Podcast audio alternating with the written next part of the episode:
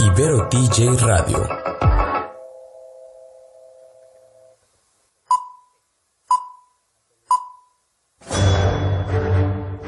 Una charla con amigos sobre los acontecimientos cinematográficos lo puedes encontrar aquí en la esquina del cine.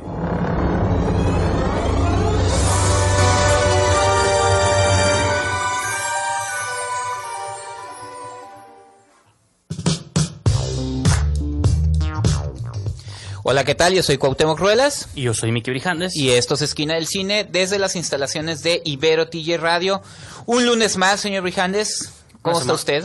Muy bien, aquí con muchas muchas noticias, mucha información que pasarles. Estábamos en un debate acalorado antes de entrar al aire sobre Tijuana. Ajá. No la ciudad, sino la serie, que se llama Después de la Ciudad. Y no solo vamos a hablar un poquito del más reciente estreno de Netflix, que como les digo, se llama Tijuana. Y también vamos a hablar de un par de estrenos que hubo en cartelera comercial, que fue Cementerio de Mascotas. Así es. O Cementerio Maldito. Ah, sí, yo le sigo llamando. Ajá, es sí, el traducción de- literal. El Cementerio de Mascotas es la versión del 89. No, y creo que también se llamaba algo así de Cementerio Maldito, ¿no? No, O Cementerio de Mascotas. no, era Cementerio de Mascotas. Pero Este, que era la traducción literal de Pet Cemetery. Ajá. Este, aquí se llama el Cementerio Maldito. bueno, que hay un detalle en el título Sí, original. Ya, ya tendremos tiempo de abordar Ajá, todo sí, eso. Y pues obviamente el que fue el gran estreno de superhéroes, de capas y spandex, Shazam, ¿no? Literal, ¿no? Sí, sí. Y digo, y aparte noticias, la Ajá. taquilla y todo eso. Así que nomás queremos recordarles las redes sociales. Así es. Eh, principalmente, digo, saber que nuestra estación donde pueden escuchar Esquina del Cine y toda la programación de Ibero Radio es www.iberotj.fm. Eh, redes sociales, tanto Facebook como Instagram es IberoTJ Radio y Twitter es IberoTJ Oficial. Y a nosotros nos pueden seguir tanto en Facebook, Instagram y Twitter en Esquina del Cine. Y también los invitamos a que ingresen a la página oficial esquinadelcine.com. Así entonces, ¿qué les parece si vamos a nuestra primera pausa del programa y comenzamos con Esquina del Cine?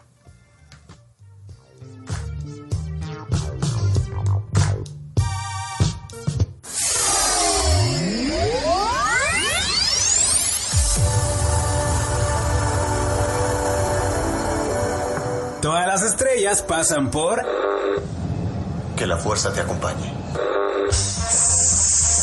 ¡Magnífico! la esquina del cine.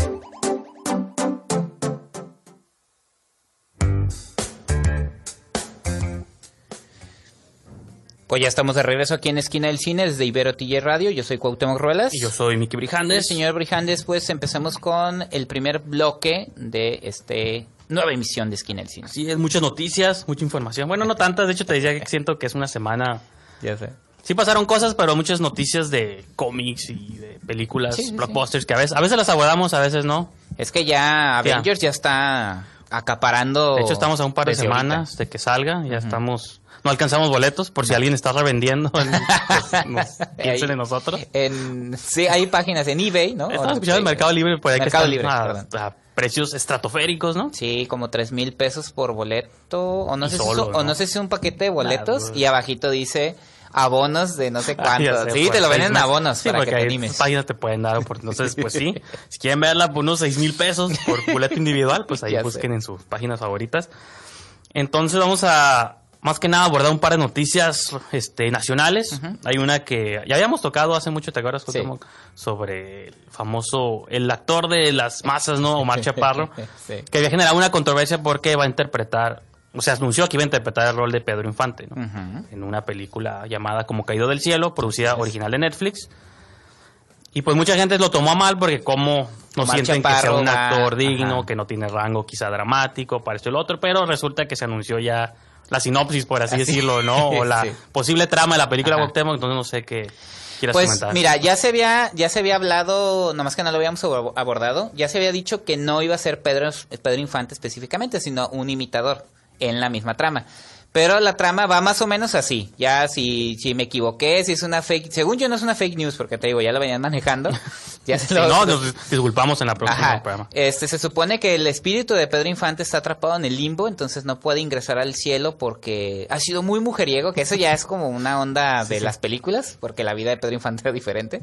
Di- Y tampoco se puede ir al infierno porque ha hecho cosas buenas. Entonces eh, le dan una última oportunidad y lo regresan a la tierra en el cuerpo del imitador de Pedro Infante, que es Omar Chaparro.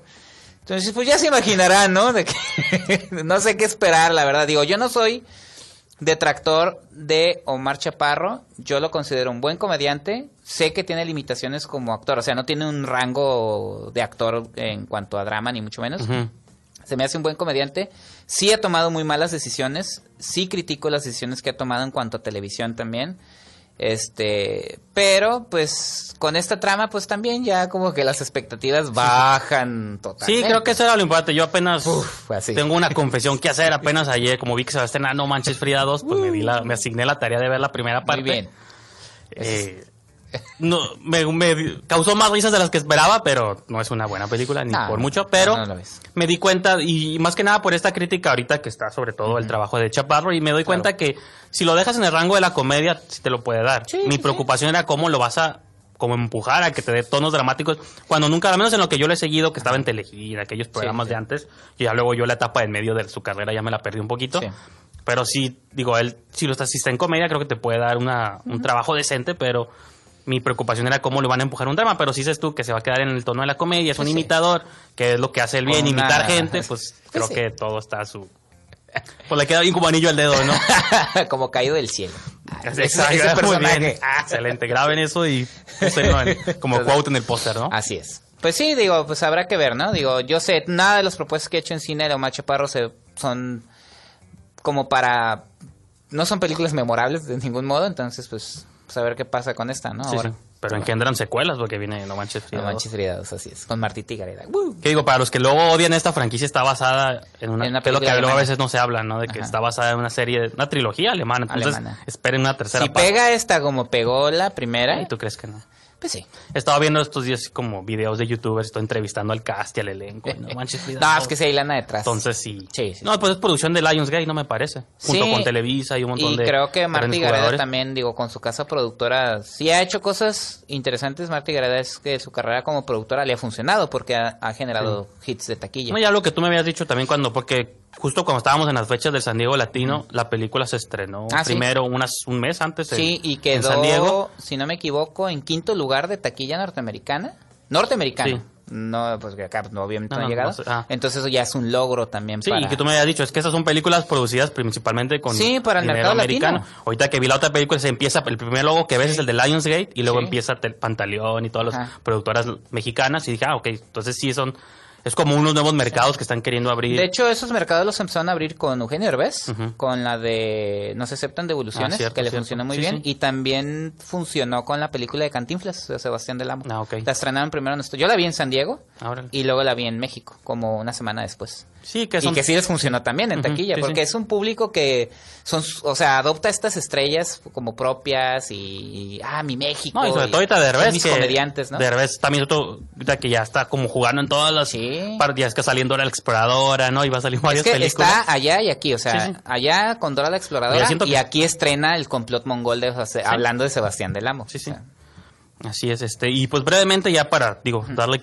vamos a cambiar completamente de tono este, este segmento, pero nomás quería hacer una mención rápidamente porque es un director al que le tengo mucha estima, el gran amo del suspenso, bueno, hay otro amo del suspenso porque varios. Hitchcock, no, su heredero, por así decirlo, Eh, Brian De Palma regresa este, Ah, sí, en- a finales de mayo se estrena su más reciente película, desde el 2012 no había hecho nada, había hecho una película llamada Pasión, con Rachel McAdams y Número Paz, ¿no? Sí, Noomi Rapace. Sí, sí, sí. Este, era también como un thriller en la vena de lo que él sabe hacer. En esta ocasión regresa como con un par de actores de la serie Game of Thrones, que ahorita se me escapan sus nombres, pero este pues se ve como obviamente como que ya le bajaron el presupuesto un poquito, le dijeron, "Señor, quiere dirigir, pero este modérese un poco", pero Ay, pues Martín Scorsese. Yo, Brian De. Palma, siempre, digo, es uno de mis directores favoritos, junto con Argento y estos este, directores que son famosos por el thriller. Entonces yo estoy emocionado un poquito por su película Domino, que no tiene nada que ver con cierto restaurante de pizzas, ni con las, Ni ni, con con, la- Deadpool, ni con el personaje de Deadpool. Bueno, Eh, yo iba a ver más viejo ni con la película de Tony Scott. Ah, sí, sí. Pero bueno, entonces vamos a una pequeña pausa, Cuauhtémoc, y continuamos con más de Esquina del Cine. De la reflexión, A la acción. Ibero TJ Radio es la alternativa. Yo los buscaré. Los voy a encontrar. Si eres un cinéfilo, tenemos un lugar perfecto para ti en la esquina del cine. Pues ya estamos de regreso aquí en Esquina del Cine desde Ibero TJ Radio. Yo soy Cuauhtémoc Ruelas. Yo soy Miki Brijandes. Y señor Brijandes, pues ya pasamos el primer bloque, ya hablamos de noticias. Y ahora viene la tan famosa sección y amada por usted. Todavía no está listo, el- dicen que todavía no está listo el contrato, pero ya mero, ya está redactado. Ya Canacine también está Sí, ya involucrado. Ya está, involucrado, vamos a traer unos representantes aquí. de- De Canacine. Ya sé, ¿no? Acá difamando, ya todo, nos van a mandar una carta. A ver, jóvenes, están ustedes diciendo. Le estamos dando publicidad al sistema de taquilla. Sí, este, hombre, les funciona. nacional, les funciona. Desde dar unos clics, unos cuantos clics. Pues bueno, como ya dijo Cuauhtémoc, vamos a repasar el top 10 de taquilla nacional. Estas son las 10 películas que mejor funcionaron en taquilla del 5 al 7 de abril. Iba a decir de marzo, pero ya estamos en abril. Y fíjate, para tu sorpresa, en número Sí, 10, las niñas mantuvo. bien. Sí, salieron yo- las otras dos, fíjate, salieron la de en las buenas y en las malas. Y Y, esta la continúa. de novio, novio de pueblo, ¿cómo se llamaba? Sí, como novio de pueblo y la de en las buenas y en las malas. La Ajá. verdad me siento, este... Te escuchó México, te Sí. escuchó Cuauhtémoc. Qué bueno público, porque ya me tenían bien... bien Pero estuvo chistoso porque las otras dos estaban mucho más arriba. Obviamente llegaron un- otros, este, ¿cómo dice? Títulos más fuertes, ahorita los vamos a mencionar, pero se me hizo chistoso que esta se aferró al décimo lugar Claro. y las otras dos que estaban más arriba Ajá, desaparecieron. desaparecieron por completo. Pero me da gusto porque es como, como este, ha encontrado su público. Yo creo que eso es la, la- lo que hay que resaltar en esta nota. Ha encontrado su público y se ha mantenido. Eso es lo bueno. Así es. Y así como esa se mantuvo, también entró unas películas raras que nunca sabemos de dónde salen, como aquella de siempre, cada 15 días sale una de un perrito que está dentro de un zapato diferente. Ahora notado eso, pero y vino una segunda parte de ese perrito original Sí, con- sí. en un zapato, ¿eh? Cada vez nomás le cambia el modelo, la marca del zapato, ¿no? Y ahora es una que se llama el Un Millonario con Suerte. Ah, sí. Bueno, esta no es de perritos, pero es una película extranjera, no sé de qué país exactamente, pero los nombres de los actores no los puedo pronunciar. Pero bueno, se alcanzó a colar en noveno lugar. Pues algo son de esos paquetes que... algo debe tener Este es de, de- esta es de Guzzi Cinema. Ok. El número 8, La Voz de la Igualdad. Ah, sí, cierto. Una película que tú... ¿Cómo me dijiste el nombre de directora la vez pasada? Es Mimi Eh, Leder. Mimi Leder. Sí. Ajá, que ya tenía un ratito sin, sin dirigir. Sí, de hecho, ella es la que hizo famosamente, una de sus más famosas, la de Deep Impact, ¿no? Impacto Ah, claro. Profundo. Sí, sí, sí. Que fue esta que compitió contra Armageddon. Que es muy buena, tiempo. ¿eh? En su Sí. momento... Para sí. muchos dicen que es mejor en, Sí. en muchos aspectos. Totalmente. Michael Bay apenas Sí, pero estaba- nosotros adolescentes, no sé, no sé, ah, fuego, destrucción, pero la de Mimi Leder es mejor. Sí, esta es una película de con este Felicity Jones, ella es la protagonista interpreta a una este abogada importante. Ahí sí desconozco un poco la historia norteamericana o el impacto. Llegó a, a trabajar también como para el gobierno de Bill Clinton, Claro. ascendió a puestos este importantes y ella fue como el título dice, la voz de la igualdad. Yo ya vi la película, la vi este hace unas cuantas semanas. Creo que lo mejor es la actuación de ella, luego sí que hay como muchos ahí dramitas medio televisivos, pero Ajá. Creo que en un mundo ideal Felicity, Felicity Jones sí pudo haberse ganado una nominación, Una nominación. mínimo. Sí, pero pues había- es que yo creo que le falta más, calentar Sí. más el brazo a Mimi Leder, pero ella es muy buena directora. Sí, pues en general la película no es mala. El esposo de ella es Armie Hammer, tiene un buen elenco secundario. Este, y pues está, tiene lo suyo y se quedó en, ocho- Claro. en octavo lugar, ¿no? Séptimo lugar, otra película que también pasó ahí un poquillo desapercibida, Las Dos Reinas. Bueno, desapercibida aquí en Tijuana, ¿no? Sí, pues que aquí no llegó. Aquí no llegó. Pero, Pero, qué bueno que está funcionando en taquilla, ¿eh? Sí. Me da Es- gusto, creo que el gusto de la gente también se ha, se ha, li- se ha moderado en estas semanas, ¿eh? No, y creo que, bueno, la del Millonario con Suerte, no sé quién la dirigió, pero hasta la fecha estas tres películas han sido dirigidas por voces femeninas. Eso también es ah, sí, es interesante. cierto. ¿no? Alejandra Márquez Abella. Otra que no sé quién dirigió, pero en sexto lugar, Gran Terremoto, 9 grados. Sí, ahí es. Noruega, la Noruega. La gente sigue Sí. queriendo ver. Al pie, al pie del cañón viendo su destrucción noruega. Pero no vieron Día de la Unión, que también es sobre temblores. Ajá. Y sobre México. Que ya no, está- sí la vieron, pero después dijeron, hey, no vayan a verla, está bien fea. No, ya está. Ya está, esa ya está en Cinepolis Click, ahí pueden. Un gol, pero pueden verla.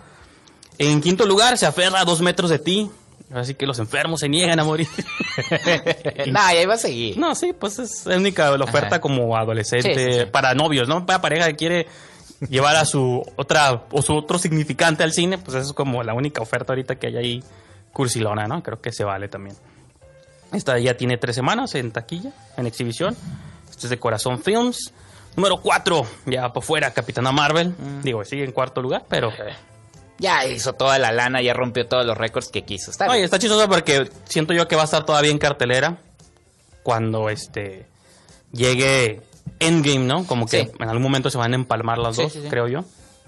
Sí, todavía le restan un par de semanas más. Sí, no, y en, en internacionalmente ya rompió también sus claro. récords, ya. Pero pues, así que está en cuarto lugar, pero ya, para ella ya va de salida, Sí, ¿no? sí, sí. Ya hizo lo que quiso, ya. Ahí les dejo el changarro. Una que me dio gusto queda en tercer lugar, Cementerio Maldito. Que Ah, vamos a está- no, está bien. Más adelante. Está muy bien porque... Que ya lo hemos dicho, el género aquí siempre. No, aparte tienes arriba a Dumbo y a... Perdón, a otras dos producciones. spoiler. Sí, sí, sí, perdón, perdón. Tienes a otras dos producciones fuertes que ya mencionaremos. Sí, sí, sí. Está muy bien la posición, la tercera posición. No, digo que digo siempre lo mencionamos, el género aquí le da bien, pero esto sabe que le vaya bien a una película de la que tenemos comentarios positivos, ¿no? O al menos Claro. yo más adelante ahí No, sí. nos, nos escucharán decirlo. Y spoiler hasta el segundo lugar, también de Disney, Dumbo. Dumbo. Entonces, sí, esta lleva, estaba en su segunda semana de exhibición y pues también el comienzo es de esperarse, es el estreno más reciente de Disney. Pero Es obvio no que va a ir un muy bien. poquito más arriba de... Las expectativas eran más altas, creo. Sí, pero en México pues el elefantito yo creo Sí. lo ven y, ay, está Y padre. Tim Burton siempre Está va a ser padre, Tim Tim Burton. Burton, y pues... Y creo que al final no es tampoco tan mala como... Ah, no, ya la reseñamos. hemos, visto, hemos visto cosas peores Sí. en, el, en el mundo, ¿no? Y número uno, déjame quito el sombrero y mi arrodillo. Limpia sus lágrimas. Limpio mis lágrimas.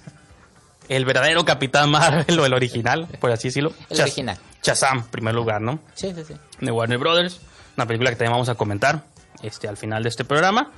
Y pues sí, como, sí pues es- usualmente primeros lugares son fáciles de predecir. El estreno más reciente, este, más comercial o más palomero, pues, usualmente es el número uno. Usualmente lo interesante también es ver quién está en el resto de las posiciones, ¿no? Y pues no sé, Cuauhtémoc, algún comentario final que No, quieras dar? este, pues digo, de Cementerio Maldito y de y de Shazam, pues vamos, obviamente el programa, vamos a reseñar esas dos películas.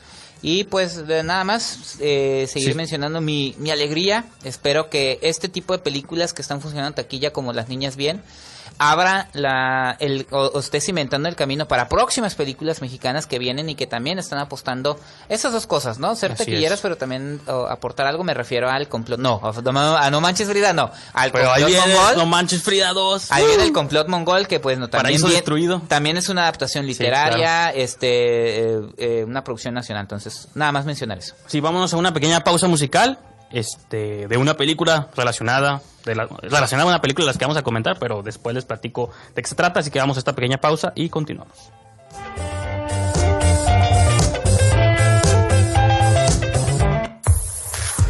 Comunícate. Ibero TJ te escucha.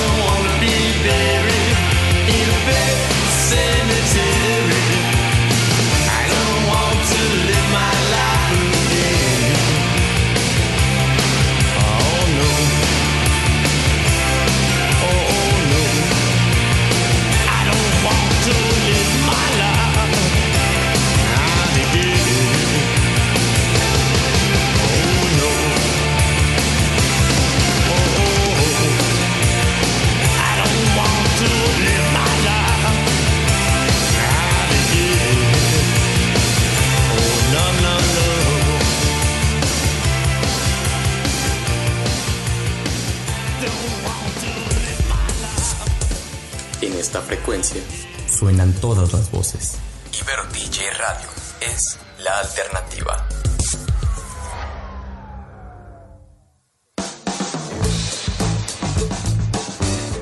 Pues ya estamos de regreso aquí en Esquina del Cine, desde Ibero TJ Radio. Yo soy Cuauhtémoc Ruelas. Y yo soy Miki Brijandes. Y señor Brijandes, ibas a decir algo sobre la canción antes de iniciar la... Así es. No, y también este, dar la bienvenida a todas las personas que se Ah, están cierto. uniendo en Facebook Live. Aquí estamos. Ya saben que todas las semanas un segmento es transmitido al aire. Ajá. Y en esta ocasión no pudimos haber elegido mejor tema de conversación para estar en Facebook. Cuauhtémoc, que se estrenó el 5 de abril. Bueno, lo- los dos como que quisimos verlo. Yo, no, yo vi menos que tú, pero... Bueno, ya se estaba anunciando. Sí, lo habíamos mencionado aquí Ajá. en algunas La ocasiones. serie Tijuana. Así se llama. Se estrenó como que unas semanas antes la de Colosio como que de algún Claro. modo el tema estaba en el aire. pero ahora llegó la serie más esperada. Era como nuestro Stranger Things, ¿no? Sí. Finalmente nos veíamos representados en pantalla.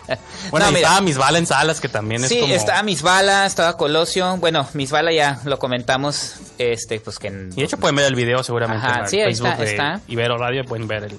Y luego, pues está, está, pues la serie de Tijuana, que pues obviamente está, está inspirada, y lo han dicho muchas veces, inspirada en el semanario Z, Sí. eh, pero aquí le cambiaron el nombre, aquí es Frente Tijuana, y lo que la serie quiere ser, Para evitarse demandas, ¿no? pues sí, Críticas. ¿o quién sabe, verdad? pues había mucho de dónde Sí. agarrar para hacer una buena historia, bueno, ya adelanté un poco ahí, pero no lo lograron. Un biopic. Pero eh, según la, la intención eh, eh, específica de la serie es hacer como un homenaje a la labor periodística en nuestro país y en el mundo, principalmente en nuestro país porque sabemos que lamentablemente se han dado muchos casos de asesinatos de periodistas en su labor, pues obviamente, y esto era como una especie de mostrar la labor de ellos, ¿no? Entonces, partiendo de eso, la historia narra eh, ubicada en Tijuana, narra como diferentes historias, ¿no? Una, que es la principal de un atentado que hay un, de un candidato a la gobernatura, que ahí se desata una investigación. Después está entre en medio la investigación que hace un personaje que es hijo del protagonista, que es Damián Alcázar, hay que decirlo. Damián Alcázar es como este Blancornelas. Todos los nombres son cambiados, es, repito, una inspiración. No es una... Pero da- no, no ¿no es- vendría siendo más el personaje de Sosa, de Roberto Sosa, o no? No, él es el gato Félix. Ah, ok. Eh, y que aquí es el Pantera. Sí, sí. Entonces, el hijo de Damián Alcázar investiga el asesinato de lo, del que fue, entre comillas, el gato Félix. Y después está la historia de una chava que está enfrentando la situación de los migrantes, ¿no? Que también es un tema muy en boga, ¿no? Entonces, De algún modo era como esto una oportunidad de tocar temas Sí. importantes. En A una mí- ficción, sí, una recreación, pero una oportunidad al fin y al cabo. te digo, ah, de hecho lo comentaba nuestro compañero, colega Ernesto Slava, que a él el tema le interesaba mucho porque él es reportero. A mí Claro. el tema en sí me gusta mucho. Digo, yo, si hay algo que a mí me gusta es la literatura de Daniel Salinas, ex reportero, ahora escritor, que escribe una- un libro que se llama Los vientos de Santana, que habla sobre el periodismo y también toma de manera ficticia estos Claro, personajes de Hank, del gato Félix, de Blancornelas. Pero voy a decirlo de una vez, es una oportunidad tirada a la basura. La serie es un reverendo desastre.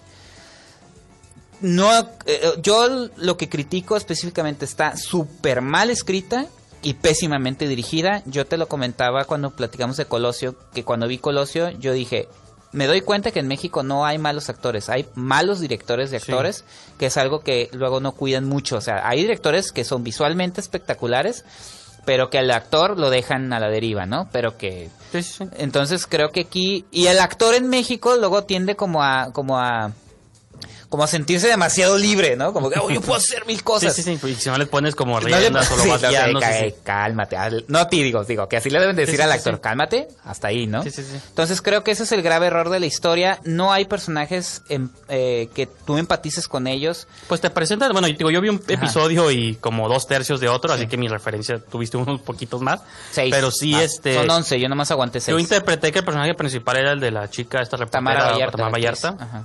Que la vimos en Plan B, ¿te acuerdas? Ajá, y pues se tiene ahí un papel similar, ¿no? De, como de geek Sí, pero no es tan odiosa, No. O sea, Sí, sí. entonces aquí la bronca es no desarrollan bien a los personajes, rayan entre la soberbia y la y, y la estupidez porque luego resulta que son muy tontos como para hacer ciertas cosas este los diálogos son muy malos y lo siento digo Damián Alcázar es un buen actor sí pero si tú no le das una dirección Damián Alcázar se apoltrona en sus mismas rutinas y es Damián Alcázar interpretando a Damián Alcázar Sí, sí. Tamara Vallarta este, es una muy buena actriz, pero aquí lo... O sea, no es bronca de los actores. Digo, ahí está Eden Villavicencio de Tijuana, Ah, claro, cierto. Giancarlo Ruiz, sale Ángel Norzagaray, sale Paco Mufote. No, la bronca, créanmelo, este, y Alicia Quiñones, que es una actriz de Tijuana, también lo menciona en un post que puse, dice, sí, es que sí tiene que ver mucho con la dirección. No, y hay un comentario por ahí también de que sí, que tanto de eso era nomás nosotros como tijuanenses Ajá. que vemos la serie, todos sus defectos, porque como somos de Tijuana nos ofendemos de mismo modo que alguien quizá que viva Claro. en Ciudad de México de que así no es, o Nueva York, aquí sí no es acá, ¿no? Pero son algo así. libertades que pueden Sí, sí. suceder y Ajá. suceden en Colosio, y repito, pero No, de hecho, Colosio también, también es- lo hacía. La original y la Ajá. nueva también. se Pero toma su- Colosio está bien escrita y está bien dirigida y te dan buenas actuaciones a pesar de que no dice nada nuevo. Al final pero- es eso, pues, ¿no? De que. No es nomás de cómo se está viendo representada una Ajá. ciudad Porque siempre va a ser así, siempre sí. va a haber cosas que no cuadren. Pero y con la canción de entrada acá tropicalosa Oh, sí. y Bueno, todo que. Colosio también tiene una Sí, su sí. canción de intro horrible. Sí, sí, pero es que así, es que eso es lo malo, son unas cosas como que me ofenden a mí, por Ajá. así decirlo, como tijuanense. Yo que amo esta ciudad tanto, Sí. tan querida. Pues no que no, pues. No, ya sé, todo me da igual, o sea, pues aquí nací ya, yo no lo elegí nacer en Tijuana, pues, pero en el sentido de que lo malo es que luego lo que se exporta es el mismo tema, pues que es, digo, y no quiero ofender a Alicia Quiñones, pero es con cosas como Las Elegidas, ese tipo de películas que ganan premios o que luego salen como mucho del país y que Sí. son notadas internacionalmente. Digo, porque siempre la película o la serie que es conocida en todo el mundo de lo que es Tijuana es siempre lo controversial, Claro. lo violento. No estoy como señora de que, ay, no, ¿por qué, mijo? Pero, o sea, viendo tantas historias, o sea, de Nueva York vemos Como infinidad- tío ofendido ya. No, de, en Nueva York vemos historias de amor, Sí. vemos historias de violencia, vemos historias de superhéroes. Pues, o sea, una ciudad te puede dar muchos matices. Tijuana es, para bien o para mal, bueno, bien, para mal nomás, en mi opinión, es la única imagen que proyecta. Claro. Por eso es como se defienden proyectos de cineastas como un Gil González, este, un Mal- eh, José Paredes, de que Sí. hasta incluso un Abraham Sánchez que te pone la Claro. ciudad dentro del género del terror, que también, que es otro tipo de terror, ¿no? Más este fantástico. Pero pues son los, digo, algunos nombres que estoy mencionando de, Sí, sí. ¿Por qué no agarraron alguno de ellos para dirigir esta serie, no? que también luego es eso, pues de que si luego te dirigen personas que no están conectados, como Katherine Harway con Miss Bala, que no creo que a la directora le interese para nada nuestra ciudad, viene y la pinta Sí, como sí, sí. ellos creen que es, y no es cierto. Luego me- esa película estaba producida por Canana, ahorita que me, acuerdo de los créditos. Pero te digo, sí, en general, es eh, yo nomás aguanté seis capítulos, entonces pues ahí están nuestros comentarios Pues de sí, ¿no? Vamos a tener que ir a otra pausa y Problema. te seguimos con más de Esquinencia. Ibero TJ Radio. Sonidos en común. Para una nueva conversación.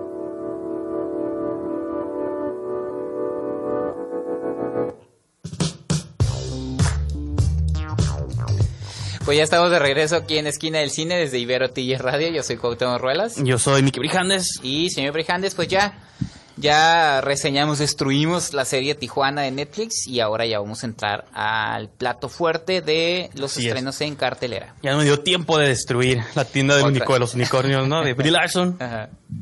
Gran actriz, mala directora. Pero bueno, vamos a hablar de. Ese es mi review. Vamos a hablar de otra película que ya habíamos hecho el teaser al principio del programa. Es, me parece, si no miento, la segunda adaptación en cine. La primera.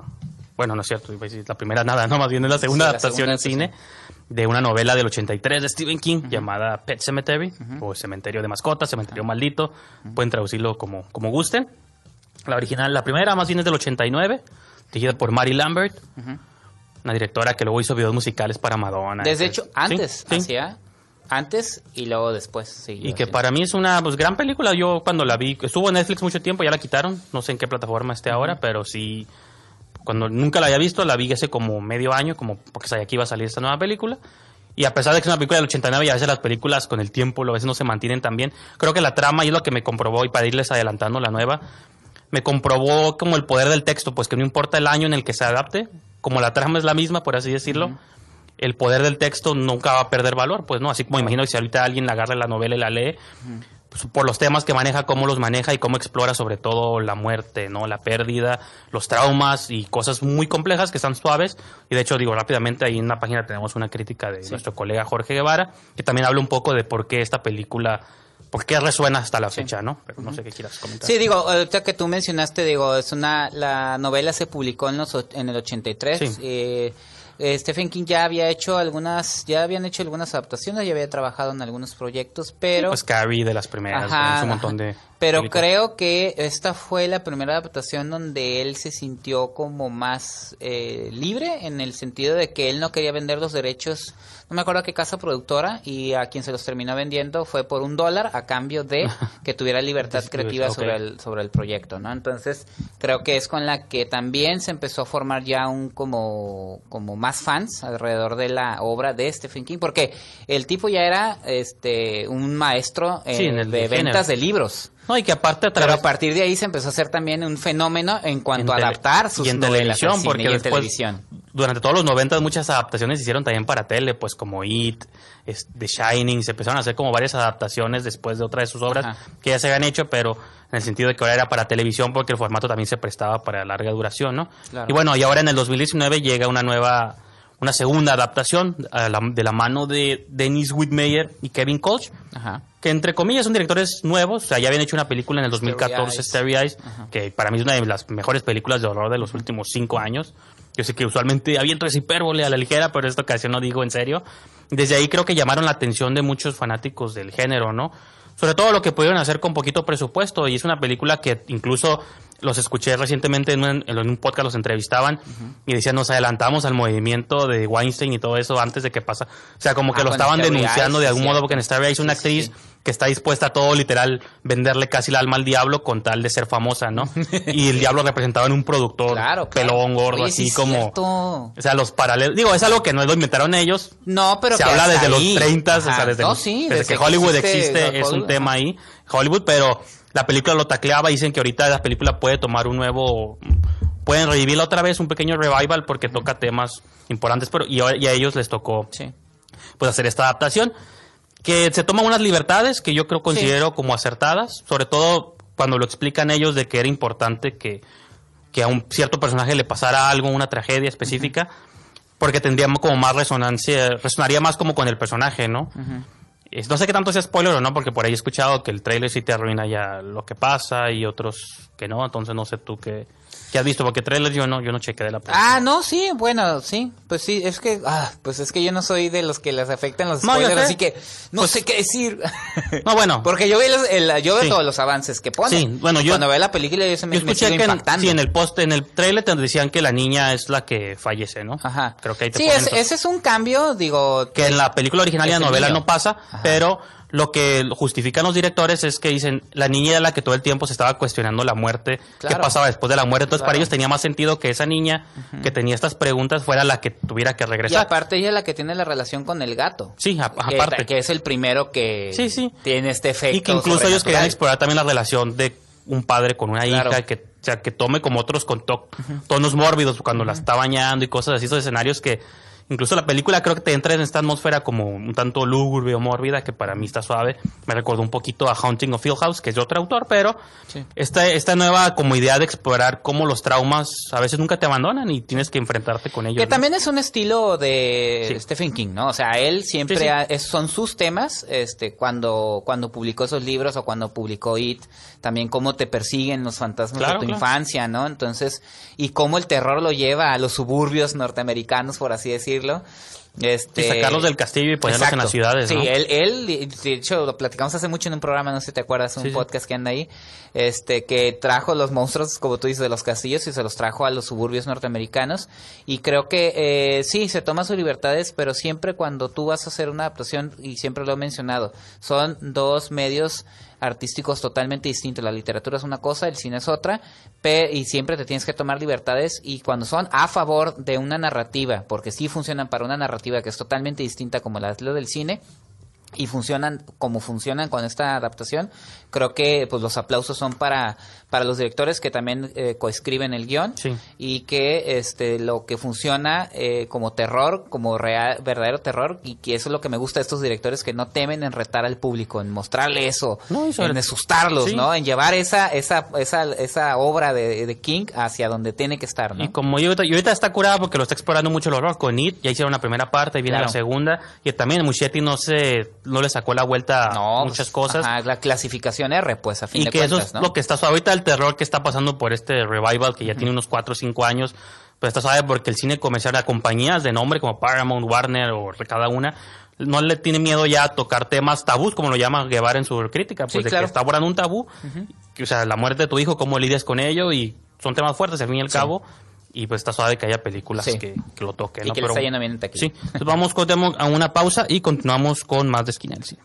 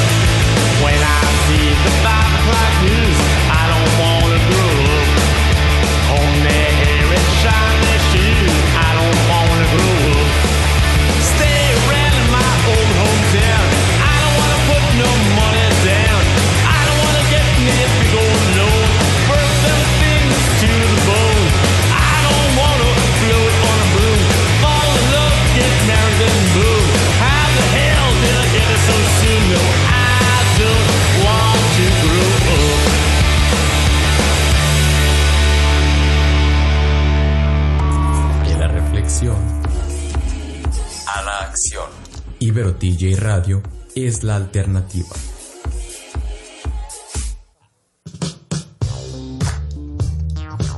Pues ya estamos de regreso aquí en Esquina del Cine desde Ibero TJ Radio. Yo soy Cuauhtémoc Ruelas. ¡Chazam! No, no me convertí. Yo soy Mickey Orijandes. ¡Pum! ¿no? Llega el trueno aquí, se Ya electrocuta sé, ¿no? toda la Este, estación.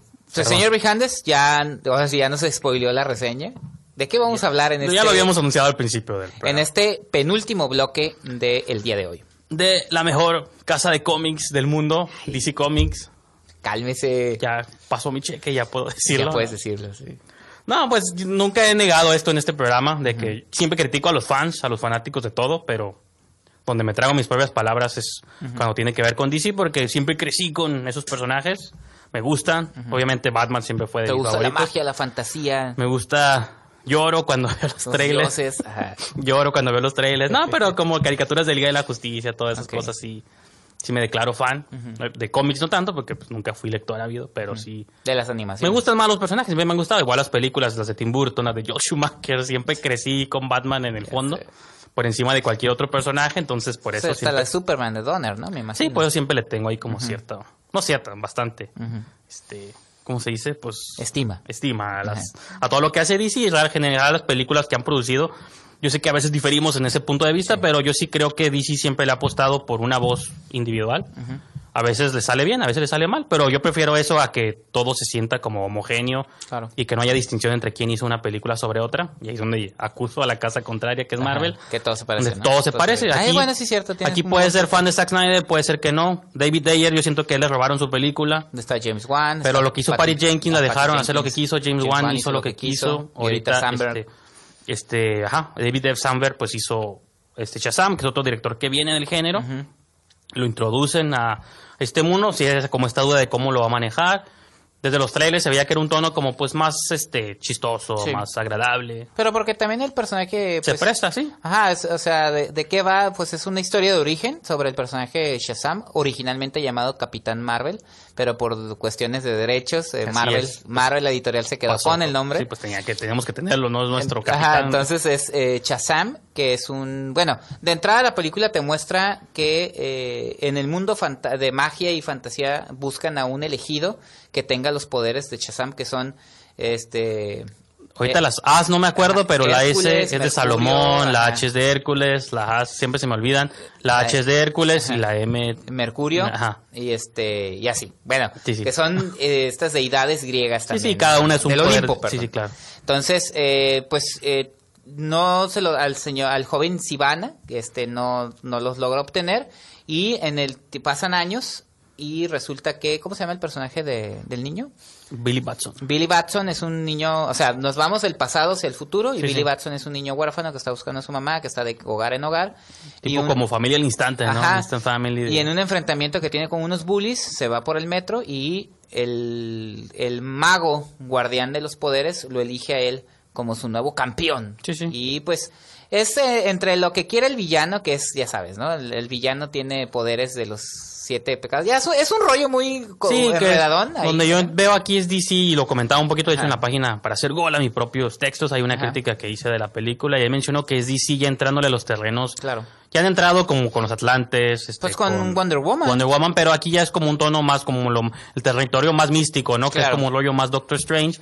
De hecho, DC tiene su contraparte que es Doctor Fate y todos estos personajes bizarros, Satana, que lidia más como con estas cuestiones que son más místicas. Sí. DC obviamente también tiene su rollo y creo que Shazam es una buena entrada a ese mundo. De hecho, cuando llegan a la cueva, esta guarida, que hay como unas puertas tipo Monster Inc. que te llevan a diferentes Sí, lugares. Sí, sí, sí, sí, A otras, a otras dimensiones. Lo que ves ¿no? en cada puerta son diferentes dimensiones, Dimensiones. dentro del mundo O DC. mundos paralelos, como Sí, dicen. sí. ¿no? Ay, La película no lo explora, pero digo, para los que conocen un poquito de historia, se supone que son diferentes reinos que existen. Y yo he podido- visto un poquito con lo Sí. que hizo Steppenwolf. Todo esto Ahora, lo padre de Shazam es que este niño de aproximadamente 14 años, cuando grita Shazam, Así que esa es la obtiene los poderes y ahora es un adulto y ahí hay paralelismos con... No para, bueno, no paralelismos, sino que toma de homenaje la película Quiero ser grande Sí. de Tom Hanks, que hacen un homenaje Sí, dentro de la película. con el pianito y todo. Que es un adulto comportándose como niño o un superhéroe comportándose como Y- niño y que ahí radica lo divertido de la cinta. Sí, creo que en general la película, digo, para compararla con algunas de Marvel, creo que entra más en el campo de las Ant-Man o de las Spider-Man originales, que son más comedia. Sí. Con ciertos. Bueno, Ant-Man no tiene esto, pero yo la comparé mucho en mi reseña con las de Spider-Man de Sam Raimi, de que Claro. eran comedias, pero cuando en sus momentos como de serios o de horror hasta cierto punto, porque había ciertos Se tomaba guiños. en serio. Se tomaba en serio. Creo que esta película igual, sí, mucho chiste, chiste y videos para YouTube y todo esto. y miran cómo detengo un asalto en una tienda y me disparan en la casa. O sea, se- todo el tiempo te está burlando como de los poderes, porque es un niño, güey, estos son niños de 14 años jugando. Que, pero cuando entran los elementos serios del doctor Sivana, sus monstruos, sus siete pecados capitales y tratan de dominar, pues no sé qué tratan de dominar Filadelfia nomás, porque en sí no es tan Sí, riesgo nada. Es como una decepción que él trae de Sí, su infancia al no haber sido Y nomás elegido es- originalmente. Es una venganza personal de él contra Shazam. y contra su familia. Ajá, y su familia. Y Shazam es nomás como él. ¿Por es que lo, tú lo sí, curada, yo no? porque también tiene un enfoque dramático. Me Ajá. recordó como familia al instante, de que es lo como en lo personal tiene que desarrollar este como cariño con su nueva familia Claro. y sus nuevos hermanos, que todos son muy pintorescos, muy chistosos. Y al final de la película hay como un... No es giro, porque eso está en los cómics también, de que quizá haya más de un Shazam, pero te- de algún modo te plantea como este universo extendido de, de, person- personajes, ¿no? Y que pertenecen a un universo que se Y que está justificado Ajá. porque es cuando ya finalmente quizá el personaje se da cuenta que debe pertenecer a una familia. Y ya saben, esos casos son a veces, tampoco está inventando Sí, nada, sí. pero El Pero que es el estilo. el- eh, ajá. el estilo que le da Samberg creo que es lo que lo que hace que la película funcione el carisma de los actores de Zachary Levi que eh, del otro niño la- Sí, que es un niñote, pues saca Ajá. el Levi, te da el niño. y lo- el, el niño que lo interpreta Freddy. de niño no tanto Ah, ok, pero el otro Sí, su amigo que es uno de los niños que interpretaron a los personajes de It por Ah, cierto es muy bueno o sea y que de hecho todos la niña este, una de las niñas que son Sí, de la sí. familia ya sale en la serie de Us, This Is Us. Ah, ok, no. Entonces también de volada es una niña muy carismática, la más pequeña. de No, hecho. pues todos tienen como sus propios detalles. Pues está la más grande que quiere la universidad, Ajá. que es la como la más madura, está como Está el niño, gordito. ajá, que no le habla a nadie. Está el que nomás está en los que videojuegos. los videojuegos. Entonces, sí, Ajá. son como muchas cosas. Igual los papás, es, Sí, o sea, son bien buena onda, no, no se les molesta nada, pero es parte como de esto, porque como dices tú, al final creo que es como el, el corazón que tiene la película y creo que se diferencia mucho de lo que se ha hecho previamente en la casa de DC hasta, lo- hasta la fecha, ¿no? Que había sido como más oscura hasta Claro. cierto punto y cosas así. Así es. Pero bueno, te vamos a una de estas- nuestras últimas pausas y ya estamos por cerrar este programa.